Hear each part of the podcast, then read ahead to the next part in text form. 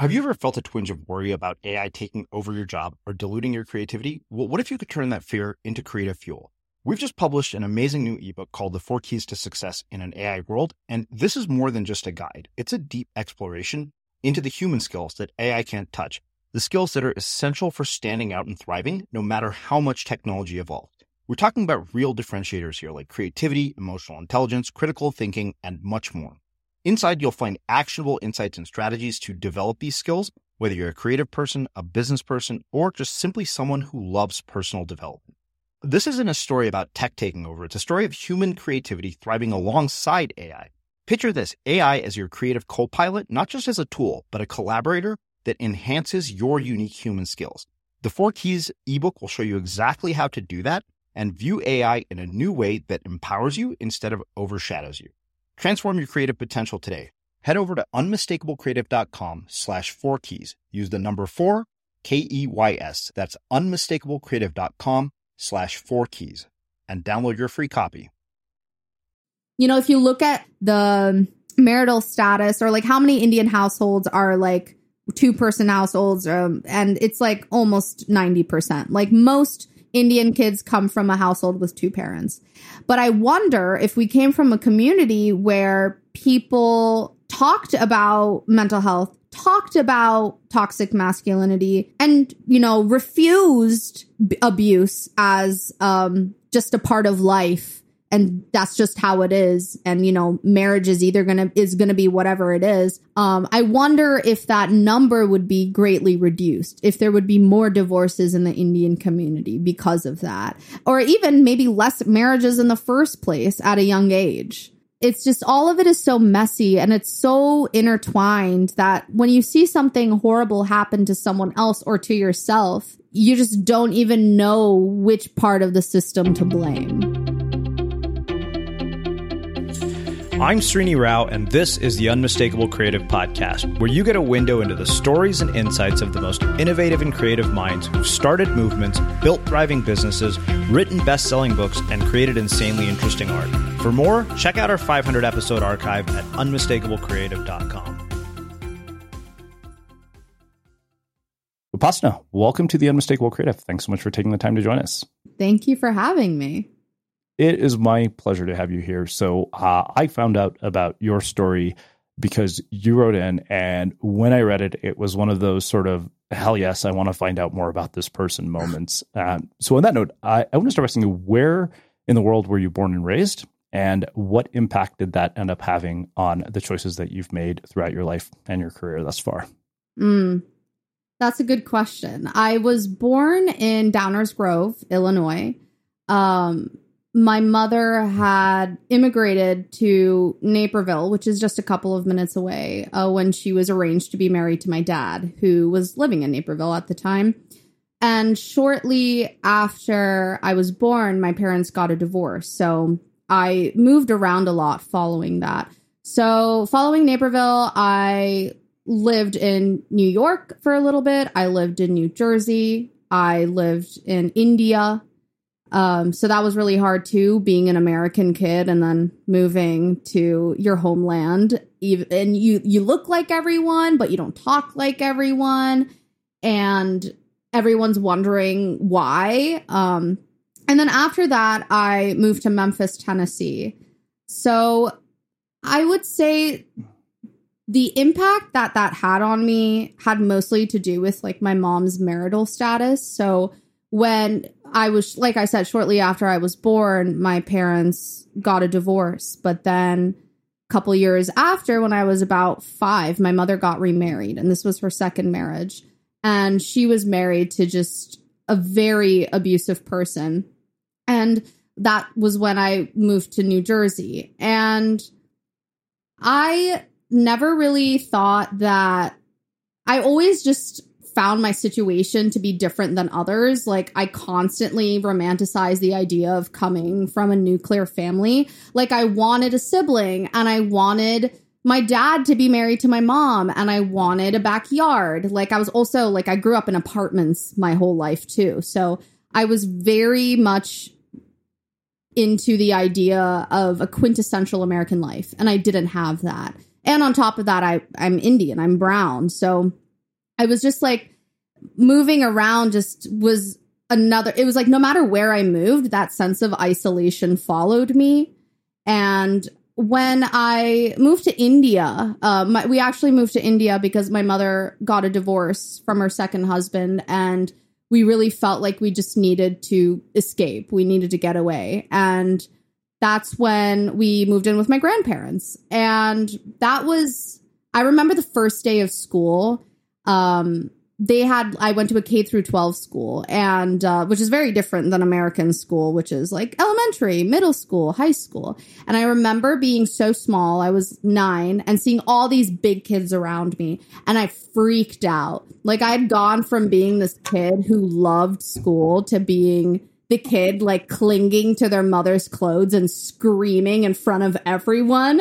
I was like a very easygoing child and i took a complete 180 and I remember saying, please don't make me go in there. Please don't make me go in there. And um, when I went in there, my life, my life changed. And the way I saw myself also changed forever. Um, I really, I think that's when a lot of like self doubt and anxiety started to form in my life. Uh, and then when I when I turned 14, my mother got remarried and uh, for the third time and the last time, maybe, who knows. Uh, But my stepdad is an amazing human being. Um, and he was living in Memphis at the time. So that's when we moved from India to Memphis. And, and I was in Chennai, India, which is in the South. Um, and Memphis was really interesting because I, in, while in India, I really just missed America. Like I missed the comfort of America. Um, and, and I say that because, you know, India's very different. There's a lot of people. Uh, the government is just like works so differently. Um, you know, the way communities form is just so different too than in America. And I constantly felt like I was, everyone was watching each other. And I would watch all these high school TV shows. Again, you know, that kind of reminder of the quintessential American life that I didn't have. Um, and I would always think, oh, I can't wait to go back to America so I can like go to high school and have a locker and have a boyfriend and like all these like very arbitrary things that I associated with like normal.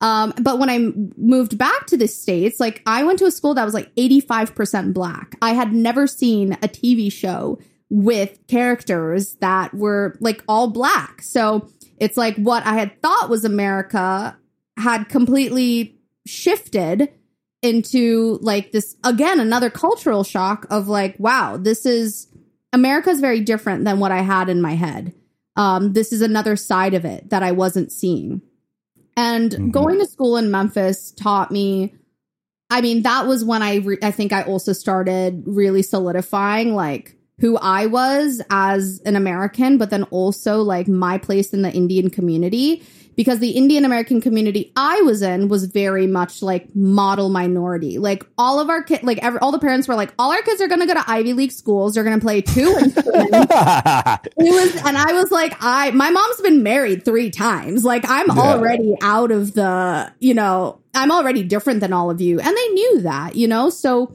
that completely, that was just when I had this realization that like, I am not going to make it if I continuously try to fit myself into this idea in my head of what's normal. Um, mm-hmm. I'm only going to make it if I accept where I've come from, what my story is, uh, what my family situation is, and that's the only way I could ever find contentment. Hmm. Wow. Okay, so numerous questions come from that, as you might imagine.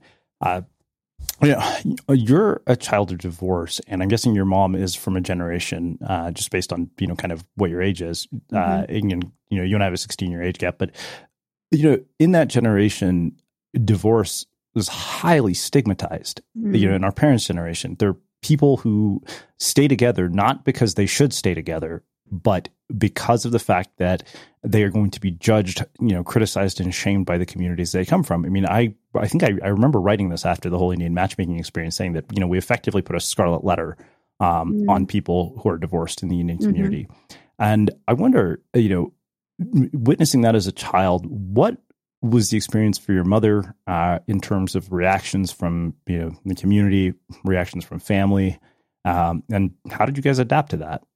Mm.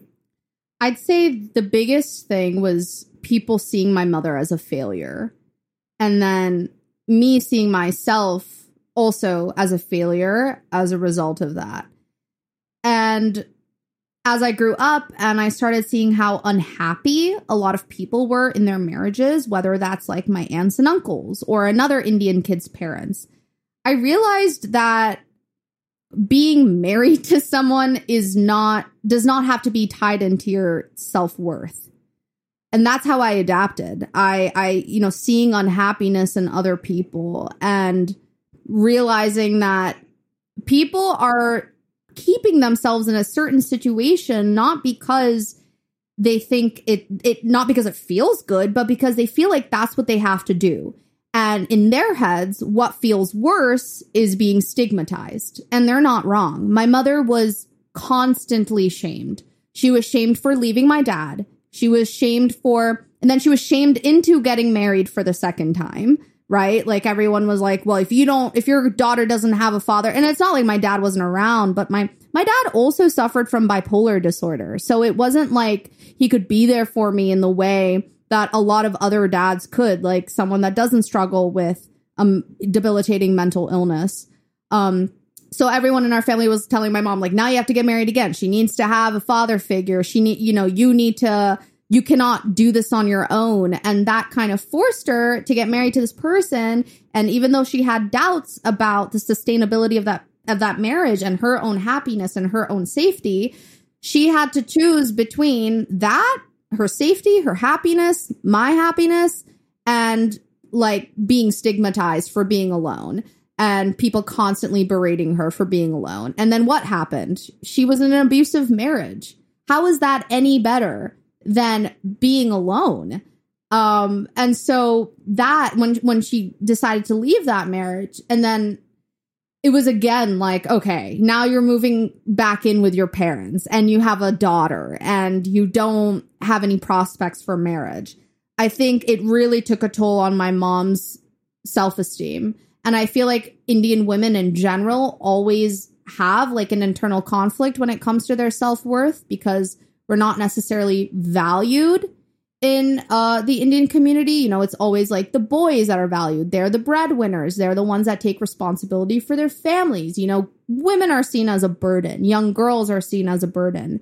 Um, and so readapting was sort of getting comfortable with uh, disagreeing with people, getting comfortable with, you know, if someone says that the only way you can be seen as, you know, you can be seen of seen as valuable in the society is if you're a wife or if you're a mother. And if you're having that, you know, quintessential family identity, like familial identity, like, and getting comfortable with disagreeing with that and being like, that is just, that is just a perception. Like, that's just what you perceive that is not actually a measure of the people within that family unit what their happiness is what their security is um and i think now as i'm older it's it's making it, i've gotten better at like criticizing things that are normalized i've gotten yeah. better at like questioning things that we see as normal and i've gotten more comfortable with like throwing the word normal away like i don't think it has to exist i think a lot of the things that are perceived as normal are determined by structures that are actually really oppressive.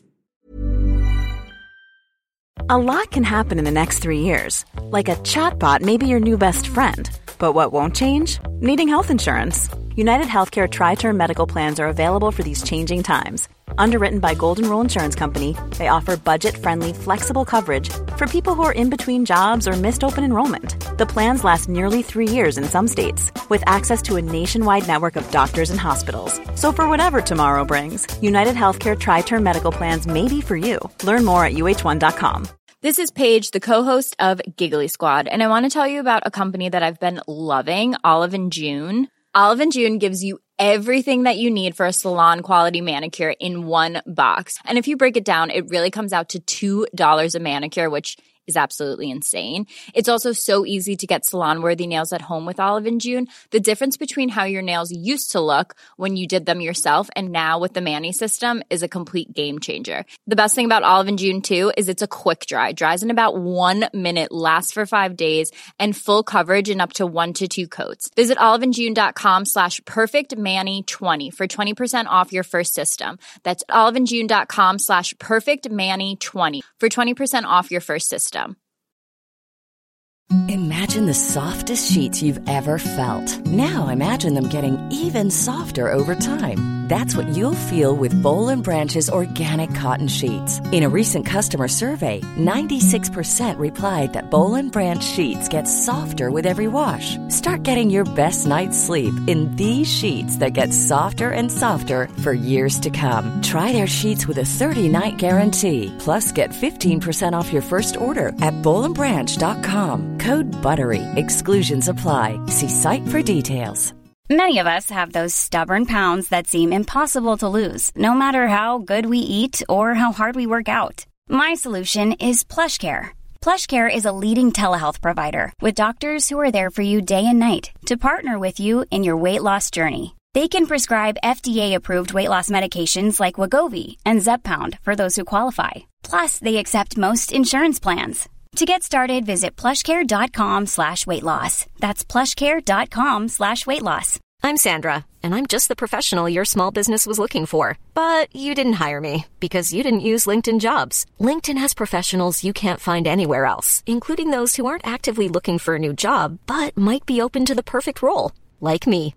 In a given month, over 70% of LinkedIn users don't visit other leading job sites. So if you're not looking on LinkedIn, you'll miss out on great candidates like Sandra. Start hiring professionals like a professional. Post your free job on linkedin.com slash people today. As creators, we're always on the move. Whether it's a live podcast event, a pop-up shop, or a workshop, we're constantly interacting with community, and that's where Tap to Pay on iPhone and Stripe comes in. Imagine this. You're at a live event, a listener loves your merch, or a participant wants to sign up for your course on the spot. With Tap to Pay on iPhone and Stripe, you can accept their payments right there and then right from your iPhone so there's no extra hardware or no delays. Total game changer. It's not just for creators. Any business owner can do this. It's about making transactions smoother and much more personal, growing your business in your way. We've been using Stripe for our products and courses for a long time, and now with Tap to Pay on iPhone, you can take your business to the next level too. So visit stripe.com slash tap iPhone to learn more. Remember, folks, with Tap to Pay on iPhone and Stripe, your business is always at your fingertips. Mm-hmm. Yeah. Well, I mean, I think that um, you know when I took the time to reflect on the whole Indian matchmaking experience, uh, you might have read it. I, I, wrote this piece called "The South Asian, you know, Cultural Arms Race for Impressive Biodata," mm-hmm. and I remember, you know, one of my big sort of realizations, you know, was something you just said, which is that you know women are taught to tie their self worth to whether or not they're married, uh, mm-hmm. uh, which you know, I, I remember saying, you know, if you're an Indian mother reading this, ask yourself, what kinds of choices are your daughters going to make mm. if you treat them as if though, though they have an expiration date? Mm. Um, and what I wonder, you know, I wrote that from the perspective of a male. Mm. I don't understand what it's like to be an Indian woman because I'm not in your shoes. What do you have to do to unwind this narrative across an entire culture that has been, you know, basically a dominant narrative for probably hundreds of years at this point? I think it takes resilience. And I think along with that resilience, it's about playing your cards right. So for me, uh, I already have this. My my mother's been married three times. Um, you know, my dad had bipolar disorder. Then he passed away when I was 13. Um, I've moved around so much in my life. Like I have all these things that are like stacked against me that, you know, in the eyes of anyone who upholds those oppressive Indian values, you know, they would see me as um, less than. So those are the cards I have. Now I get to figure out what other cards I have that can help me. So for me, that was getting an education. Um, and that was also like achievement, like making sure that I'm achieving the things that I want to achieve. It doesn't have to be what other people think as important but they they can be things that I think are important and I can do really well. For example, I'm I'm a writer and I thought to myself if I'm going to be a writer, I have to make sure I'm the best damn writer. And that made me, you know, write on a blog every day in high school and get discovered by Rookie Mag. That made me go to college and then get my master's degree and finish my master's degree at the age of 23. Like, so even if people do see me as less than, um, and I have all these cards that are, you know, kind of like stacked against me, then I have all these other things too that, um, it's about, I guess it's about picking your battles. Like, yeah. I, I'm not going, if I'm going to be seen as less than because I'm a child of divorce, then I'm going to make sure I get an education and I have that to lean on and anchor me. So that way I can have enough resilience, but then I can also have enough, um, I guess, I can have enough to also like back me up if anyone tries to tell me that, um, like I, I'm nothing or I'm not valuable because I have an education and I'm, worthy of I'm I'm worthy of being independent. I'm capable of being independent. Um so it's like not if you are imperfect in the eyes of other people, you can find ways to balance it out. And for me that was education and that was achievement and making sure I'm accomplishing enough to what my value what my definition of accomplishment is. Yeah. Uh, what did your mom teach you about relationships based on her experience after you know two divorces and a third you know third marriage? Mm, she she taught me a lot of things, um, and I think the first thing that she taught me was um, listen to your gut. Like, and I think that's how it all goes back to, you know, accepting the that stigmas are real but also accepting that they're they can be very wrong um so even if you do feel like you're rushed to get married or you're being rushed to do whatever you can't listen to that sense of anxiety you have to also lean into what your gut is telling you so if there's a red flag, you have to pay attention to it. That red flag is way more important than the perceived comfort of being in a situation that makes you or in a context that makes you more socially acceptable. Um because that is temporary. Like my mother getting married for the second time, there was that comfort of, okay, I'm married again. Like it's fine now. And that quickly disappeared when she realized the kind of person she was married to. So that that's the first thing is listening to your gut. And the other thing is um like knowing your value and knowing what you do deserve and not um not giving that up and always standing by that. I think there are a lot of people who are so entranced by the idea of like comfort and like the comfort of being in a situation that's societally acceptable that they just settle for anything and they settle for any situation or any person um, and that can get you into a lot of trouble. And then that can ultimately lead you to being in a situation that is no longer societally acceptable aka divorce. So um not settling is a huge thing. And then she also told me that it's okay to wait. Uh, and I think this is also another big aspect. I, I think there's this idea of like you need to get married in your 20s and you need to have a stable job in your 20s and all of that needs to happen in your 20s. And my mom's like, you should spend your 20s getting to know yourself and getting to know what you want in life and also understanding your own value. Like you don't just wake up one day and say, this this is what I deserve. This is who I am. This is where my value is. That takes time to build. Um, especially if you've been in environments that have completely contradicted uh, the ability to ever build that sense of self esteem. So um, that's what I'm doing now. It's it's a lot of like reflection, a lot of figuring out what my values are, figuring out what my needs are, um, and also figure out what what what my red flags are. Like what red flags do I give off to people? And um, once you know I hit my 30s and I can be a, a little bit more comfortable in who I am, and that's when I can really start thinking more about like who I want my life partner to be. But I right now I'm in the phase of building my life and building my vision and the person I am now is going to be completely different than the person I am in my 30s. Even from the age of like 32 to 35, that could be completely different. So it's it's just a matter of like not making decisions for a person that I don't know and I don't know very well. And that's the future version of me. Wow, um, I can relate, and I wish every Indian mother on the planet was hearing this conversation. Um, so I want to come back to the the second marriage, uh, but let's talk about your time in India. Uh, you know, the reason that struck me so much is because when I was growing up in Edmonton, uh, we had a family friend who, you know, they had two, two sons, and they moved to India, you know, much against their son's wishes, who you know had been socialized and brought up in Canada up until he was mm. in like mm. third or fourth grade, which is a re- as you probably know firsthand, mm-hmm. that's a really difficult thing. And this poor kid ran away from home in India and he never came back. I mean, I remember we went to India in seventh grade and mm-hmm. he was missing. We went back when I was in ninth grade mm-hmm. and they mm. never found him. Oh, wow. And, you know, uh, what I wonder from that is what are the challenges of adapting to something like being in India and going to school in India uh, when you were primarily socialized and brought up in America? I'd imagine that's incredibly disruptive to your childhood.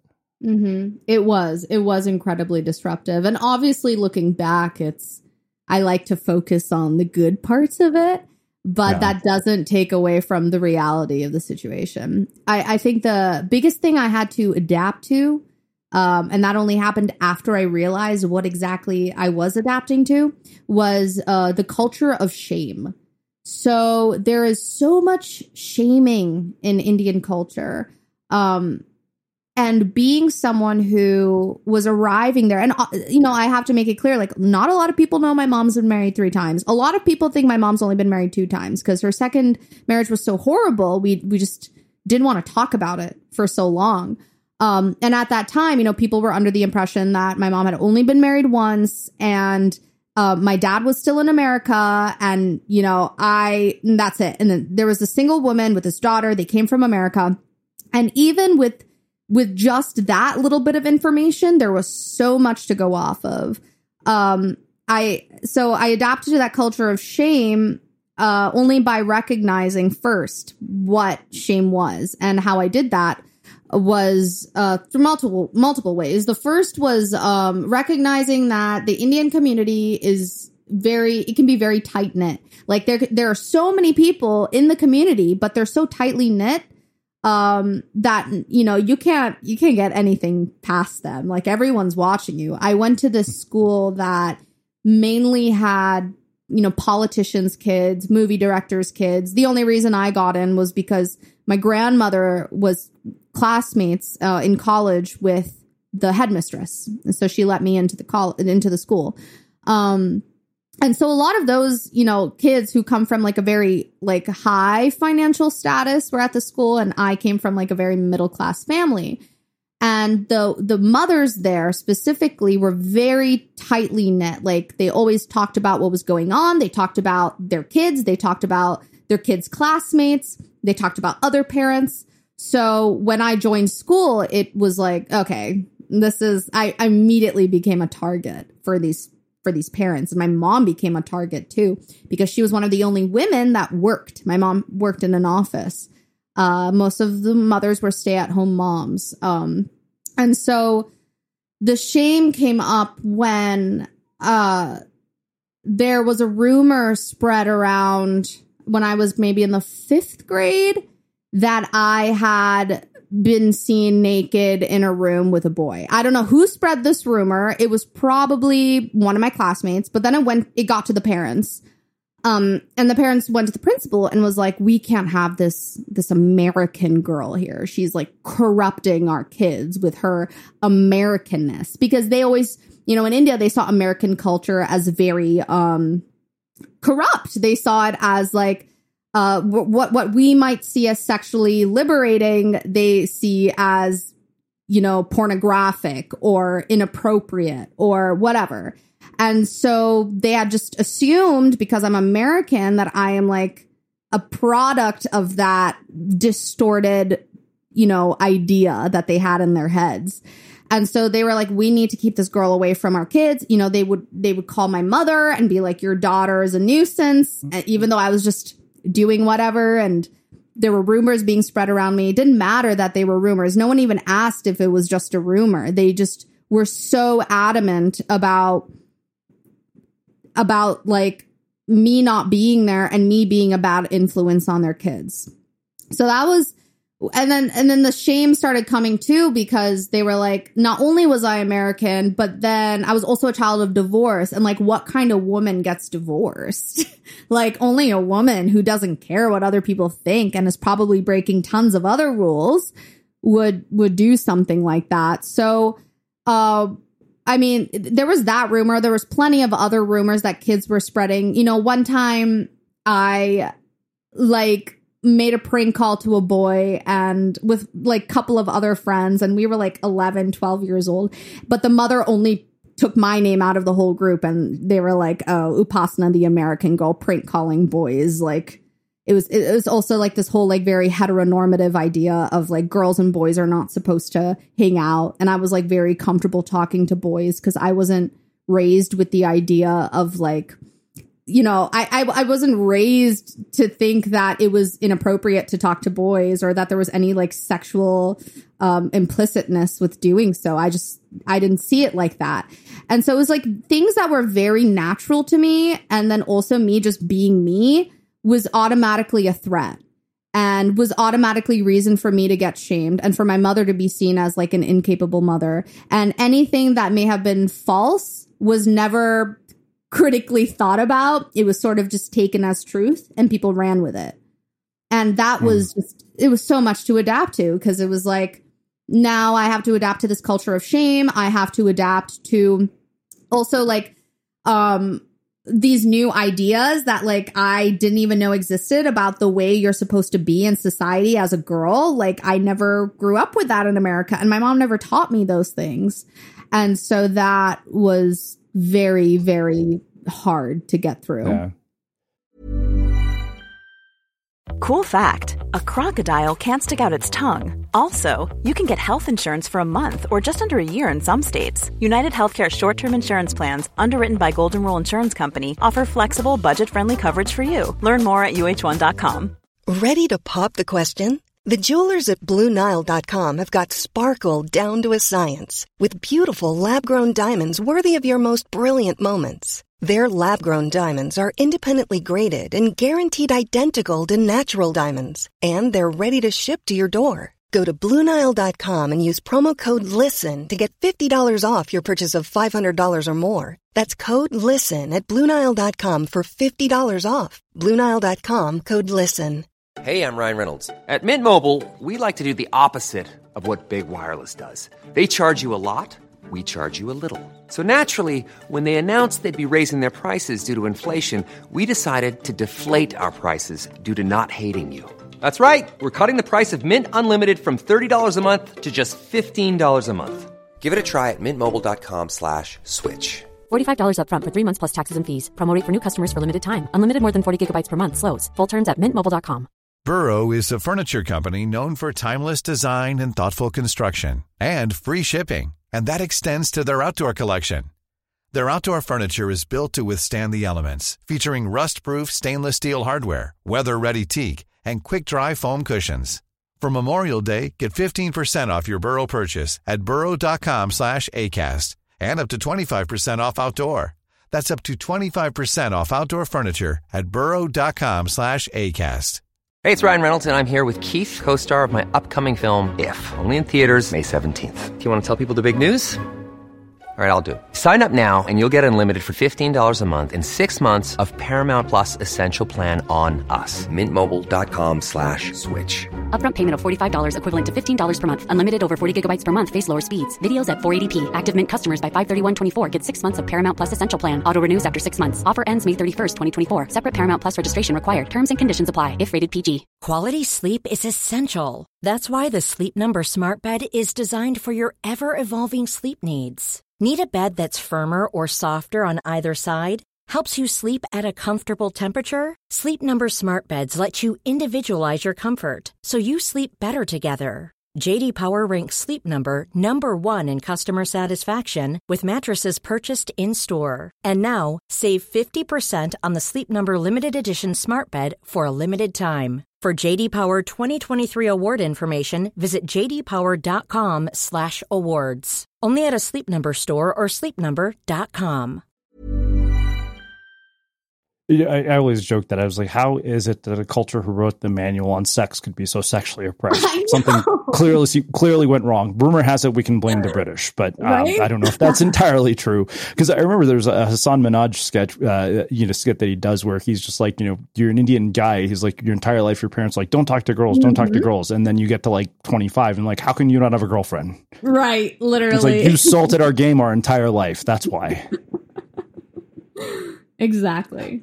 well, let's talk about coming back. Uh, Mm. what was the reverse culture shock like of coming back? Mm. So first was like I even when I was in America, I was in like a majority white community. That was like the first 9 years of my life. And I had a lot of um I had always associated America with like white people. And in India, like whiteness is celebrated, not in terms of race, but in terms of like color, like being fair Yeah. skinned, right? Like colorism and racism are two completely different things, but when they join forces, it's like even more um like I guess harmful. And so I had also had that idea growing up that like, oh, white people are so cool, Americans are so cool, they're so free, they get to do whatever they want, like um and like they their their parents let them go to parties and stuff and obviously a lot of that idea um about America had been built off of TV shows and TV shows are not necessarily a reflection of reality. And so the reverse culture shock came when I went to a school that was 85% black and I went to a school that was very under resourced. And I was seeing this side of America that I had no idea existed.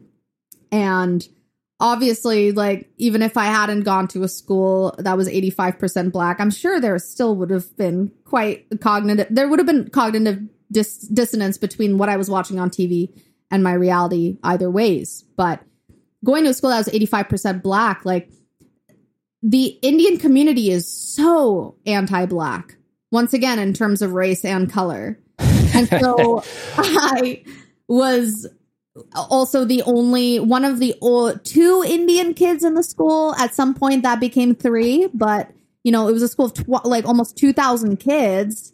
And then there was me and like one other Indian kid. And so the culture shock came with um, one realizing that that black culture exists and it at that time like was not being reflected in our TV shows and our movies and if it was it was completely caricaturized.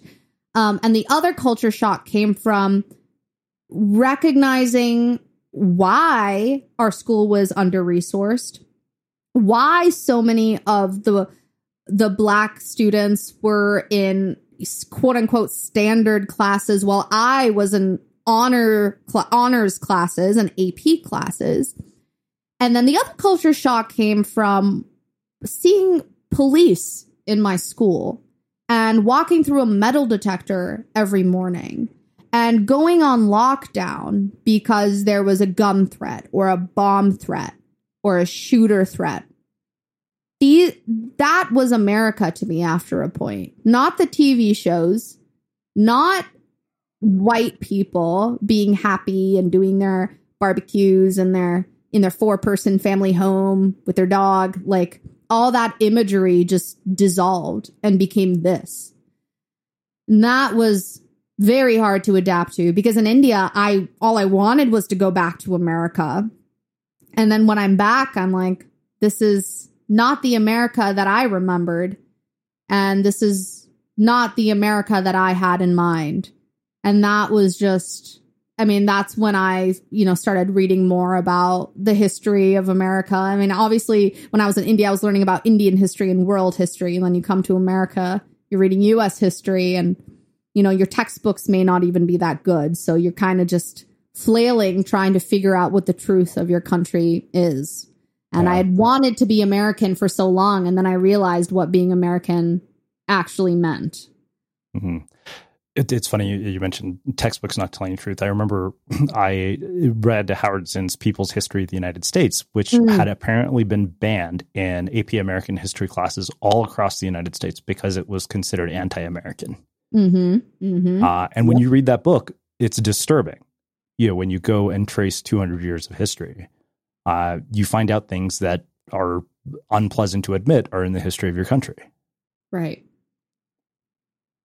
So, second marriage, uh, you mentioned was abusive, and Mhm. I think that what I've found, at least uh, in Indian culture, is that we don't talk about things like this again because of stigma. We don't talk about mental health. Uh, what are we not seeing? What do you want people to see? Uh, you know, behind the scenes of Indian families that often get ignored until somebody like Mira Nair comes along and makes a film. That's so funny you say that. I literally just watched Monsoon Wedding like two Yeah, days ago. that was literally the that was literally the, the the point of reference for me.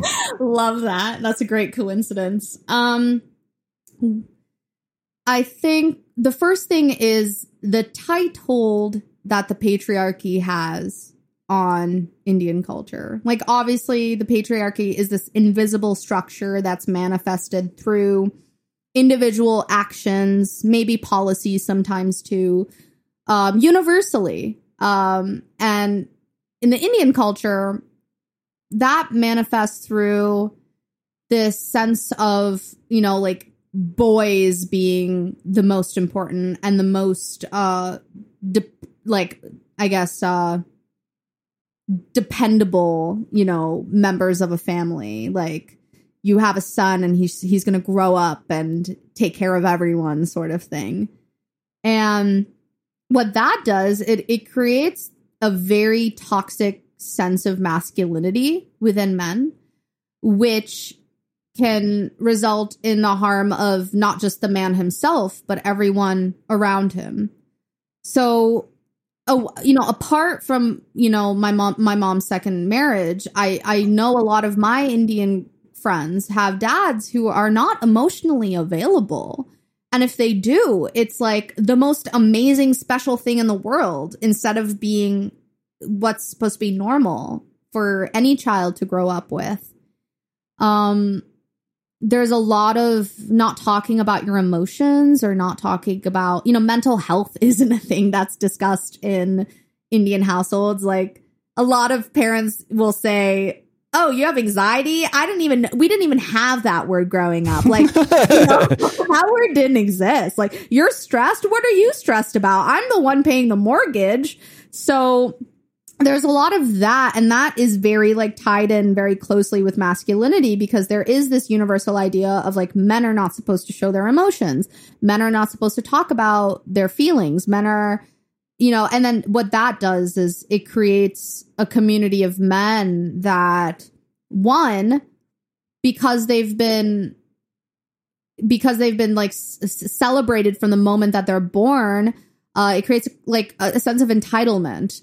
Um and also you there, there's a lot of you know like young indian boys with sisters they can see the difference between how they're treated versus how their sisters are treated uh and that can also contribute to a sense of entitlement or even like uh this like in this bias against women and what they're supposed to do and what they're not supposed to do and what type of you know what what what what their future is because of their gender and then what it also does is, other than creating a community of men like that, it also um it also makes room for for secrets.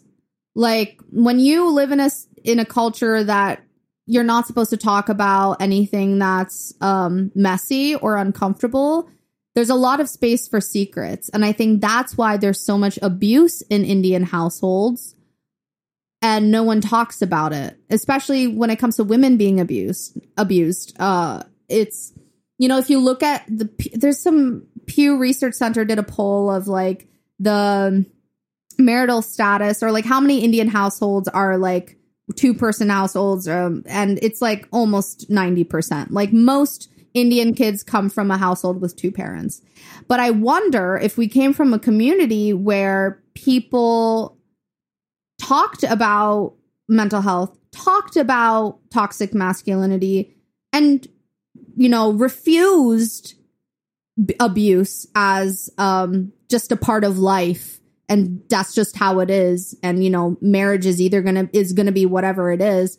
Um i wonder if that number would be greatly reduced if there would be more divorces in the indian community because of that or even maybe less marriages in the first place at a young age. I it's just all of it is so messy and it's so intertwined that when you see something horrible happen to someone else or to yourself, you just don't even know which part of the system to blame. Yeah. So, I mean, being raised in an environment like that, um, you know, with everything else that also happened prior, how do you begin to recover your sense of self worth?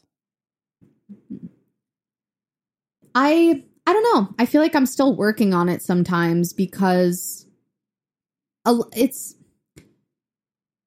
a part of me is like in order to recover my sense of self-worth like i have to be more comfortable with talking about it like yes for 3 years of my life i lived in a very abusive household where my mother was being abused and i had to i know and i was just a kid and i was you know, observing that or like my mother protected me as much as she could, but like kids are observant and they figure things out quite easily. Um, and I was also like a very intuitive kid. Um, so, you know, a lot of my self worth was affected because of feeling like my situation wasn't normal. Even though, like I said, abuse is quite common, it's just not talked about. Doesn't mean it's okay, but that doesn't mean it's uncommon um i think talking about it is what is going to help me but i sometimes just don't know where to start or how to start because it's not something that you can just say without people being like oh my gosh i'm so sorry you had to go through that. Or oh my gosh like are you okay? You know because i am okay. I'm breathing. I'm fine. Like i'm very happy. It's just that this one part of my life was very scary and uh very like it completely changed who I am as a person. Like I wouldn't be the person I am today if I hadn't gone through that as a child. So I think building my my self-worth comes from one acknowledging that it's not uncommon what I went through just it's just that there's not many people who talk about it but also two um the more I talk about it perhaps the more the more easily I can embrace that part of my life um, without, you know, feeling like I deserved it or whatever. Because it's not like, um, I hate to say that like my trauma defines me and it defines who I am. Like, I don't think that's the case. I think it's how you deal with it and the lessons that you learn about life through it. If you let yourself, that is what helps you rebuild your self worth. Oh. How old were you when your mom got remarried for the third time? I was 14. Okay. And, you know, having seen, you know, two marriages that didn't work, uh, what was your sort of initial reaction to the idea that your mom was going to get remarried again? And, and what um, skepticism did you have, or what sort of protective mechanisms did you have when this new person comes into your life? Mm. It's a good question. I mean, the biggest thing was like I was getting a stepbrother. And that that's what I wanted, right? Like was the nuclear family, like dad, mom, brother, sister, like that's perfect. And that's what I was getting. So there was a little bit of excitement with that of like, oh, now maybe I could hide under this veil of normalcy and I don't have to talk about and like by the time my mom was getting married for the third time, like my dad had passed away. So it kind of felt like like I missed my dad and I like really wanted I really wanted some sense of normalcy and like my mom getting married for the third time was giving me that. And so that was exciting, like the prospect of hiding under the veil of normalcy. Um but the I guess the m- coping mechanisms or the protective mechanisms uh kind of came about when I was in that situation like I didn't really feel like I needed them at all because I was so excited by the idea until I was actually in that situation. And I was like, oh, wow, now I have to now I have to be on the lookout for like anything that could go wrong or anything that could cause me to lose this sense of normalcy. And so it's like whenever my mom and my stepdad have like a very normal argument, like I would I would freak out and I'd be like, "Oh no, it's happening again." And I would just like hide in my room or just do whatever and then and then it wouldn't happen. Like it wouldn't it would be fine. And so I feel like in a way I was always ready. Like my fight or fight or flight was like always ready to get triggered at like any point. And I was pretty much in like survival mode. Like even in high school, like I was in term that survival mode that I was at home, like came with me to high school, like in school. So, like, the way I was communicating with my peers and the friendships I was making was very reflective of like my state of mind of like, this could go away at any second. And then what am I supposed to do? Like, I might have to leave again. But over time, like, I just built trust with my stepdad. And I noticed that he had a very deep respect for like stability and a deep respect for um family and like depending on one another. So that really that really helped. But like my parents have been married for 10 years now and only maybe when i left to college so after maybe like 4 years did i feel like i could kind of relax and like this was my life now instead of feeling like okay i have to be ready for something to go wrong at any given moment. Uh, um, is your uh, stepdad Indian? He is. He's Singaporean actually, but he's of okay. Indian descent. Yeah. Yeah, because I was wondering if he wasn't, I was wondering if like, you know, how you integrate, you know, different cultures.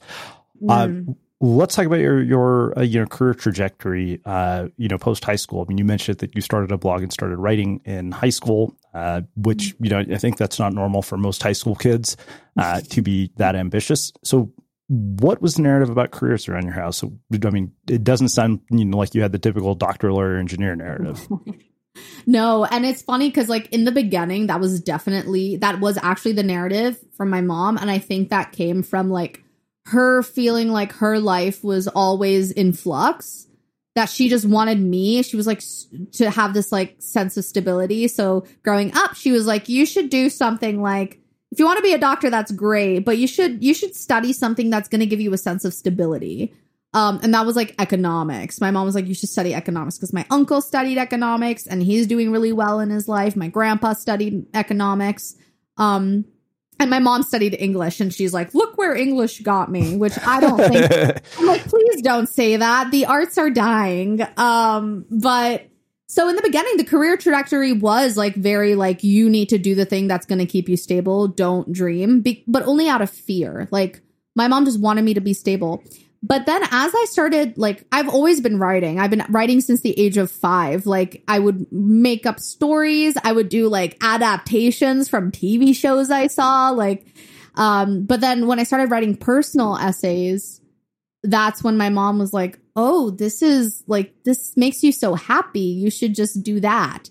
Um, and so it kind of came to a point where I formed this career vision of like, I'm going to study something like economics that will keep me, that will allow me to have like a philosophy about the way the world works that I can lean on and depend on. Um, tangibly in terms of getting a job, like it is easier to get a job with an economics degree um, but also intangibly. Like now I can have an understanding of the way the world works and like all of that. And then the other side of it was I'm going to use that um, economics degree as an anchor to do what I actually like doing, which is writing. And later that became acting. And so my mom came to a point where she was like, you need to do what makes you happy because the culprit of everything that's happened in my life as your mother is me not choosing myself and me not choosing you know what I'm good at. My mother was a ballerina and she had to give that up. She was a ballerina for like 20 years and she wanted to like be a professional dancer and she couldn't because she got into this marriage with my dad and you know, her in laws were very demanding. And she was like, what if I just said no?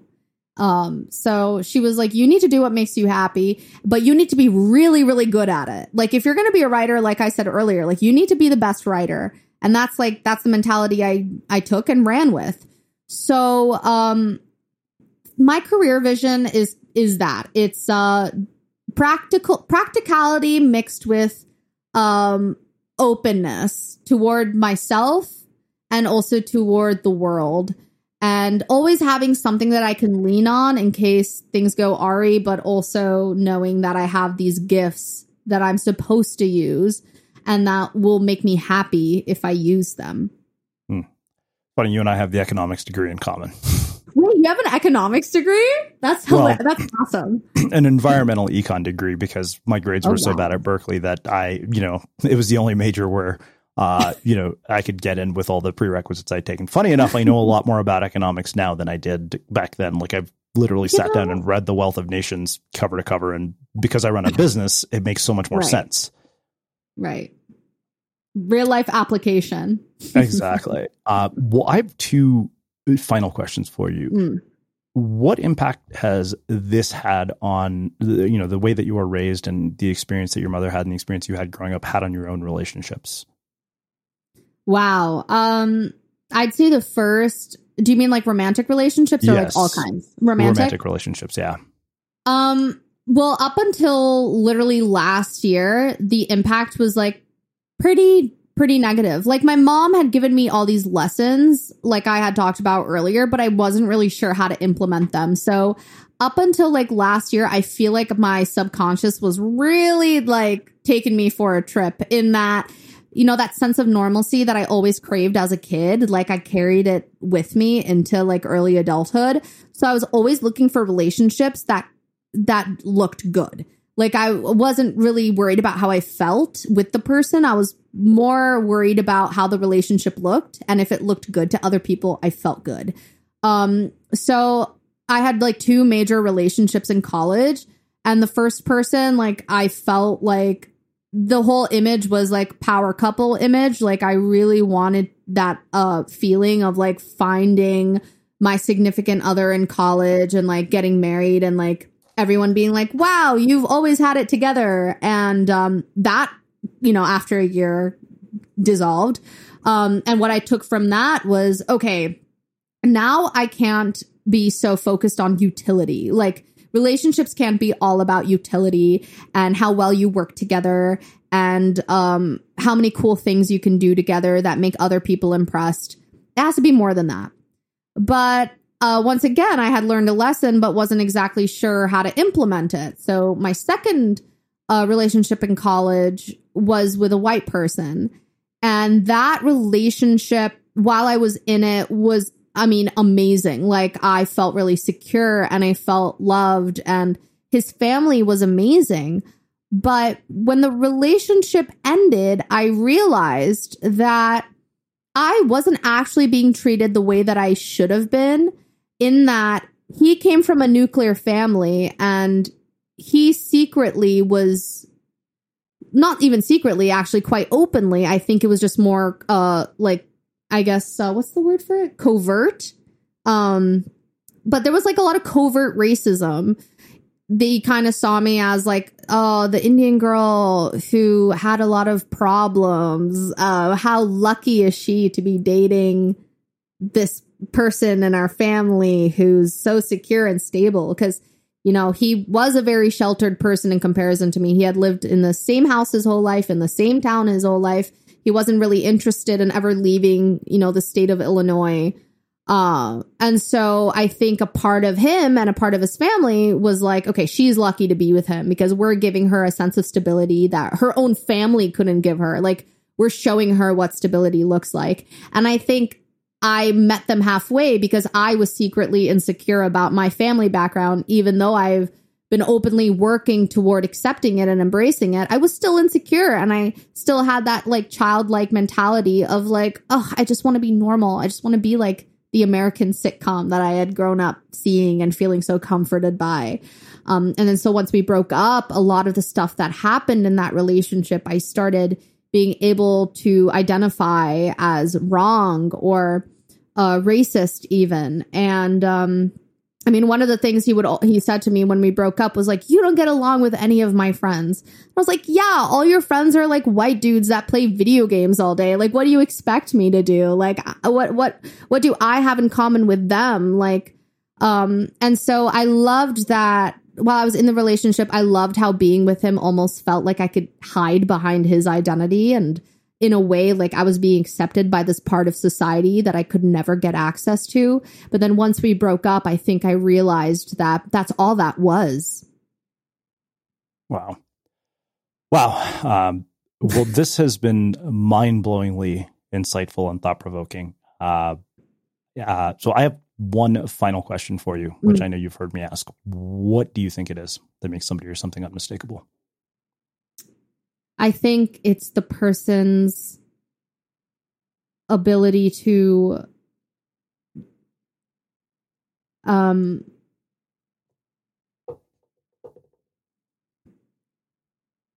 be themselves no matter what context they're in or what situation they're in that might force them to be otherwise.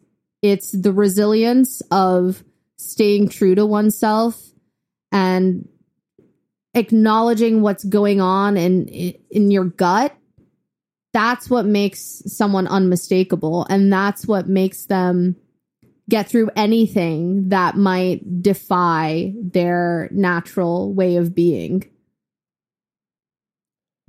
Wow. Uh, kind of left me speechless.